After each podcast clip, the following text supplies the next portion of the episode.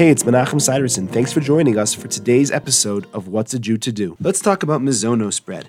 Mezonos bread has become pretty popular. They serve it on airplanes or in other situations, and people like to make a Mezonos on it. But as we will see, it is much more complicated than people think.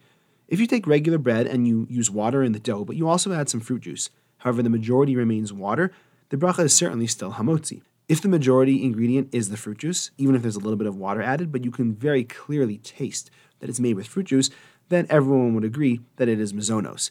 If it's majority fruit juice, however, it's not so clear from tasting it that it's made with fruit juice, which is pretty much the case most times that doughs are made with fruit juice, then there is a debate. However, we can rely on the opinion of the Maharsham, one of the great authorities, that rule that the bracha would be mezonos. However, this comes with a caveat. When we talk about fruit juice, it has to be actual, natural, undiluted fruit juice, not fruit juice made from concentrate.